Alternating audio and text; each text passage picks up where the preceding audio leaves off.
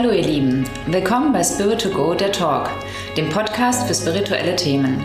Mein Name ist Nina Herzberg, ich bin Medium und Autorin. Gemeinsam mit Selbstmarketing-Coach Julian Heck gehen wir Fragen rund um das Thema Spiritualität auf den Grund und zeigen euch leicht umsetzbare Übungen für mehr Sensitivität und Medialität im Alltag.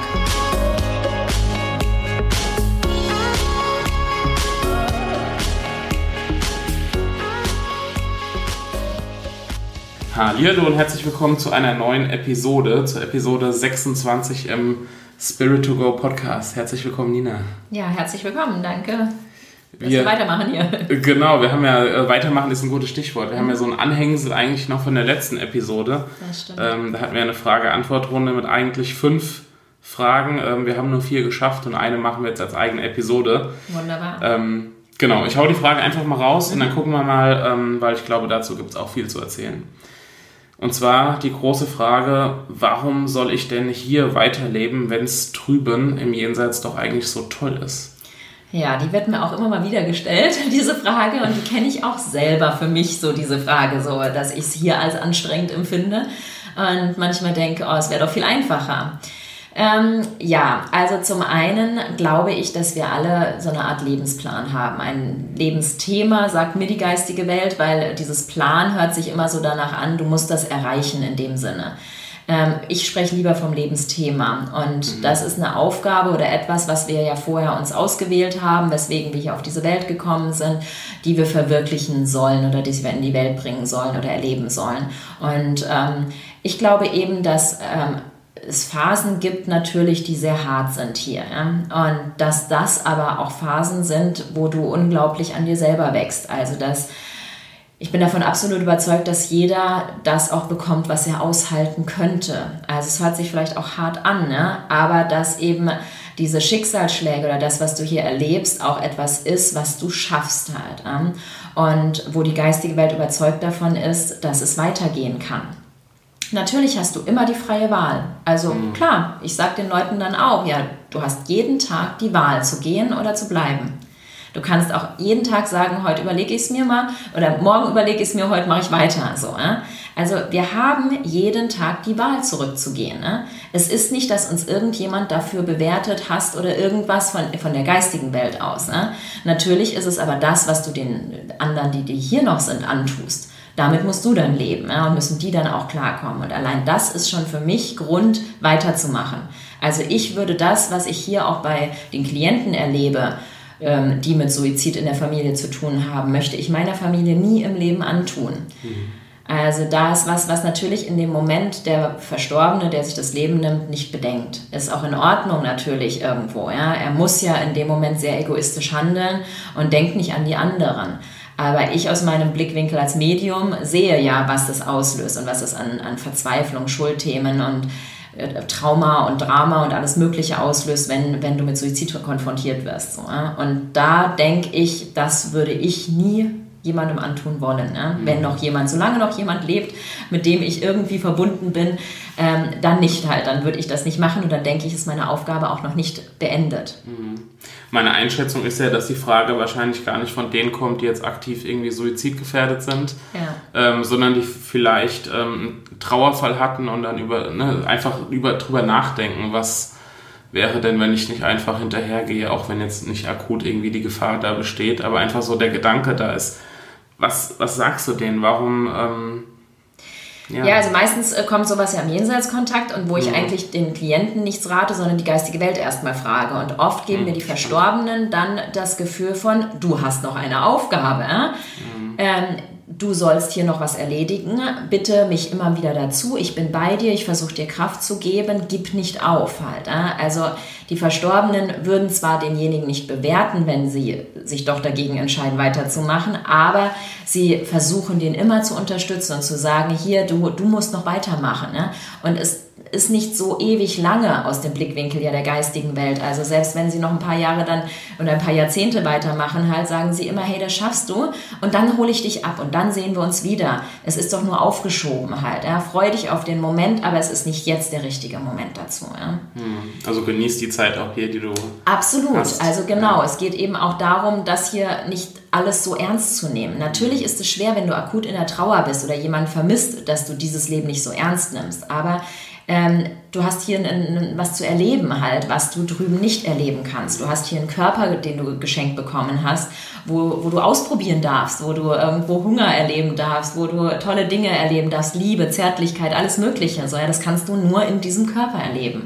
Und das ist was, wo die Verstorbenen schon sagen, hey, mach Party, genieß das, nimm alles mit an Erfahrung, auch das, die Trauer halt, ist eine Erfahrung, die kannst du nur auf dieser Welt machen. Den Schmerz, den kannst du nur auf dieser Welt erleben. Und auch wenn es scheiße sich oft anfühlt, äh, ist es aber eine unglaublich wichtige Erfahrung für dich als Seele. Hm. Wir hatten ja in einer der letzten Episoden das Thema ähm, Wiedergeburt. Ja. So, und dann ist es ja eigentlich so, dass es keine Flucht gibt vor bestimmten Themen. Irgendwie so, kommt es dann wieder. Ja, also selbst ja. wenn du dir äh, dein, dein Lebensthema und deinen Lebensplan unterbrichst und sagst, mhm. ich habe jetzt keinen Bock mehr, tschüss, ich gehe, ähm, das Thema wird dich weiter begleiten halt. Mhm. Ja? Und dazu zusätzlich noch die ganzen Schuldthemen, die du dir damit irgendwie angetan hast halt. Ja? Also es ist nicht, dass es denen schlecht geht in der geistigen Welt, aber sie können nicht davor flüchten. Also mhm. es ist keine Lösung, sich das Leben zu nehmen. Nie. Ja. Und das ist was eben halt, ja, das sollte man auch beachten, eben bevor man diesen Schritt wählt halt, dass ähm, du immer weiter mit diesen Themen, die dich hier jetzt in die Verzweiflung bringen, konfrontiert wirst. Halt, mhm. Und dass du das sonst nochmal bekommst einfach. Ja. ja. Dann nochmal zu dem Thema Lebensplan oder Lebensthema. Ähm, ich fand ja ganz schön, dass du sagst, das hatten wir, glaube ich, auch schon mal in einer Episode, ähm, dass wir schon auch die Wahl haben und nicht der Plan so ganz strikt vorgegeben ist. Ähm, das, ja. ist, das ist auch tatsächlich dann so, dass wir nicht sagen, das ist jede kleine Entscheidung oder jede kleine jedes kleine Erlebnis ist tatsächlich dann vorgegeben. Also ich nehme es eben so wahr, wie ich es auch in einer Episode mal gesagt habe mit der Reise. Also dass wir eben sozusagen ein paar Stationen gebucht haben auf dieser mhm. Reise oder wie so diese Themen eben halt, ähm, angenommen jetzt Vergebung und irgendwie Selbstliebe oder irgendwie so, also eher als Thema anstatt als irgendwo Ort ähm, dass aber so ein paar Stationen wie festgelegt sind, aber ich habe an jeder Station die Wahl. Also mache ich weiter, gucke ich mir das an, ähm, drehe ich noch ein paar extra Runden, gehe ich in die Krankheit, in die Vermeidung vielleicht ähm, oder ähm, ja, wie will ich damit umgehen? Also auch da gibt es eben keine Bewertung darin, so, ja, sondern eben du kannst dich jederzeit neu entscheiden. Du hast jederzeit die Möglichkeit, auf dein Herz zu hören, deine Intuition zu folgen oder auch nicht. Das heißt aber auch, wir stehen so ein bisschen in der Verantwortung, das auch zu tun. Absolut, ja. Also es kann dir keiner die Verantwortung abnehmen, ähm, es kann keiner deinen Lebensplan für dich leben, es kann dir aber auch meiner Meinung nach keiner den sagen. Also da gibt es auch immer wieder halt sehr äh, ja, missverständliche Meinungen zu oder unterschiedliche Meinungen zu. Ähm, ich bin kein Freund davon, wenn dir jemand deinen Seelenplan oder dein Lebensthema oder so sagt halt. Äh. Ich zeige schon manchmal den Leuten auf, in welche Richtung geht es, wo liegt ihre Leidenschaft, wo ist eigentlich ein Interesse, was sie nicht verfolgen oder ein Potenzial, was sie nicht leben. Aber ich würde nie sagen, hey, dein Lebensplan ist bla bla bla oder so. Ja? Zum einen, weil du nicht weißt, ob er das in dem Moment überhaupt annehmen kann. Zum anderen, weil du nicht weißt, ob du es richtig übersetzt, was du da fühlst halt. Äh. Habe auch ganz oft, also oder schon manchmal mit Leuten zu tun gehabt, die sehr verzweifelt waren nach solchen Aussagen, weil sie es eben nicht dem entsprach, was sie selber gefühlt haben. Und dieser Konflikt dann dazwischen. Jetzt hat mir jemand, dem ich ja glaube, äh, gesagt, was mein Lebensplan ist. Ich kriege das aber gar nicht verwirklicht gerade vielleicht. Äh, oder es war auch was sehr Absurdes manchmal auch, wo eigentlich derjenige sein ganzes Leben aufgeben müsste und in fernes Land gehen müsste und seine Familie zurücklassen, wo ich das Gefühl habe, das kann nicht sein Lebensplan so in dieser Form gewesen sein halt, äh, sondern es ist die Übersetzung irgendwo dessen halt. Ähm, und man muss da eben vorsichtig sein. Also da das selber fühlen und gucken, in welche Richtung zieht es mich. Wo spüre ich immer wieder, dass ich nicht weiterkomme. Das kennt man ja auch, dass man in einem Job, wo man eigentlich sagt, oh, da verdiene ich doch ganz gut, immer wieder ausgebremst wird zum Beispiel. Dann ist es nicht der Richtige. Mhm. Wenn es leicht geht, wenn es dir Spaß macht, wenn du morgens aufstehst und dich darauf freust, dann ist es schon mal die richtige Richtung. Ne? Okay. Vielleicht noch eine Frage zum, zum Lebensthema. Sind das immer Herausforderungen? Also sind das immer quasi Hürden, die wir meistern müssen oder können das auch einfach schöne Themen sein? Ja und nein. Also meistens natürlich lernen wir über Herausforderungen und über Schmerzen und über Blockaden und solche Dinge. Also die wenigsten Menschen, wenn man die irgendwo hinsetzt und sagt, hier hast du alle schöne Dinge oder sowas, entwickeln sich weiter mhm. und kommen irgendwie an ihre Themen so. Ja? Aber es muss nicht immer erst ein Schmerz sein, damit du an dein Lebensthema oder ein Thema drankommst. So. Also es gibt beides. Es gibt auch Menschen, die einfach als Lebensthema haben, anderen zu helfen oder so. Und die sehr in karikative Arbeiten gehen und sehr ähm, ja, im Hospiz arbeiten und wo wirklich irgendwo die Leidenschaft oder die, das Thema ist, anderen Menschen weiterzuhelfen. Das muss aber nicht aus einem Schmerz bei ihnen entstanden sein, zum Beispiel so Dinge. Also es ist, man kann es leider nicht mit Ja und Nein beantworten halt, aber oft, oft sind es Sachen, wo du über einen Schmerz erkennst, was dein Potenzial ist oder ja, wo du eben durch eine Negativerfahrung erst merkst, was in dir steckt oder dein Potenzial erst erweckt wird dadurch so. Ne? Okay. Das sind eigentlich, wenn du dir die großen ähm, Künstler oder auch äh, berühmte Leute anguckst, wenn du die Biografien liest, ist sehr, sehr spannend, sind ganz häufig die, die am Anfang extrem Probleme hatten, sehr ausgebremst worden sind, die danach den Erfolg erst hatten halt ja, oder die ganz harte Schicksalsschläge erlebt haben, auch in, den, in der spirituellen Szene, die Luise El Haye oder ähnlichem die harte Kindheit erlebt haben und dann darüber an die Spiritualität oder an das Entwickeln ihres Lebensplans eigentlich oder in das Verwirklichen erst gekommen sind dadurch. Also für mich hängt leider Spiritualität und Schicksalsschläge auch oft zusammen halt. Ja, okay. Also es hat auch ganz viel mit Lernen zu tun. Aber die Frage, warum soll ich weiterleben, wenn es ähm, doch dort drüben so toll ist, ähm, also die Reise annehmen, was draus ja, machen. Und im Endeffekt steckt ja alles, was da drüben ist, auch in uns hier. Also mhm. Also es ist keine ferne Welt in dem Sinne, sondern wir Sinne. haben also wir sind ja auch Seelenwesen. Es ist nicht, dass wir hier, oh mein Gott, die bekloppten Menschen nur und da drüben alles toll, sondern du hast das ganze Potenzial der geistigen Welt auch schon in dir. Du bist auch Seele, das vergessen wir mhm. immer so. Ja?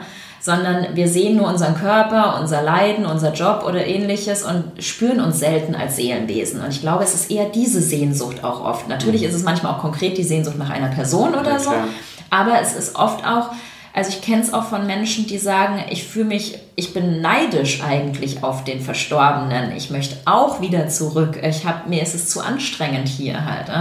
Und da geht eher dann darum, diese, um die Sehnsucht, dich selber wieder als Seele und als Seelenwesen zu erleben. Mhm und hier in dieser Dualität manchmal gar nicht klarzukommen. Das hört man ja immer mal wieder von Nahtoderlebnissen, dass sagen, ja. also sie haben so eine Sehnsucht entwickelt und eigentlich ist es doch so schön drüben und so weiter. Absolut, ja, das ja. kenne ich leider selber auch. Also ja. ich habe mich auch betrogen gefühlt dann, als ich wieder zurück musste und dachte, verdammt, ey, warum darf ich denn nicht bleiben? Ja, ja genau. Ja, das kenne ich von vielen Leuten, auch von welchen, die keinen Nahtod erlebt haben, aber die sehr die sehr offen geboren worden sind oder sehr viel mitkriegen. Und natürlich, wenn du dir die Gesellschaft anguckst, das ist, sind wir alle manchmal überfordert und denken, oh, wo sind wir denn hier, ja?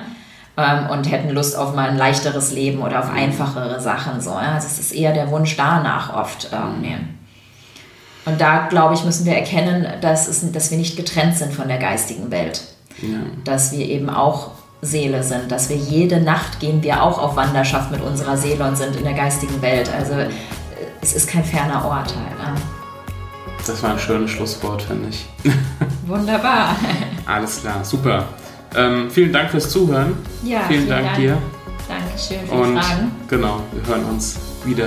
Machen wir. Bis dann. Tschüss. Ciao, ciao.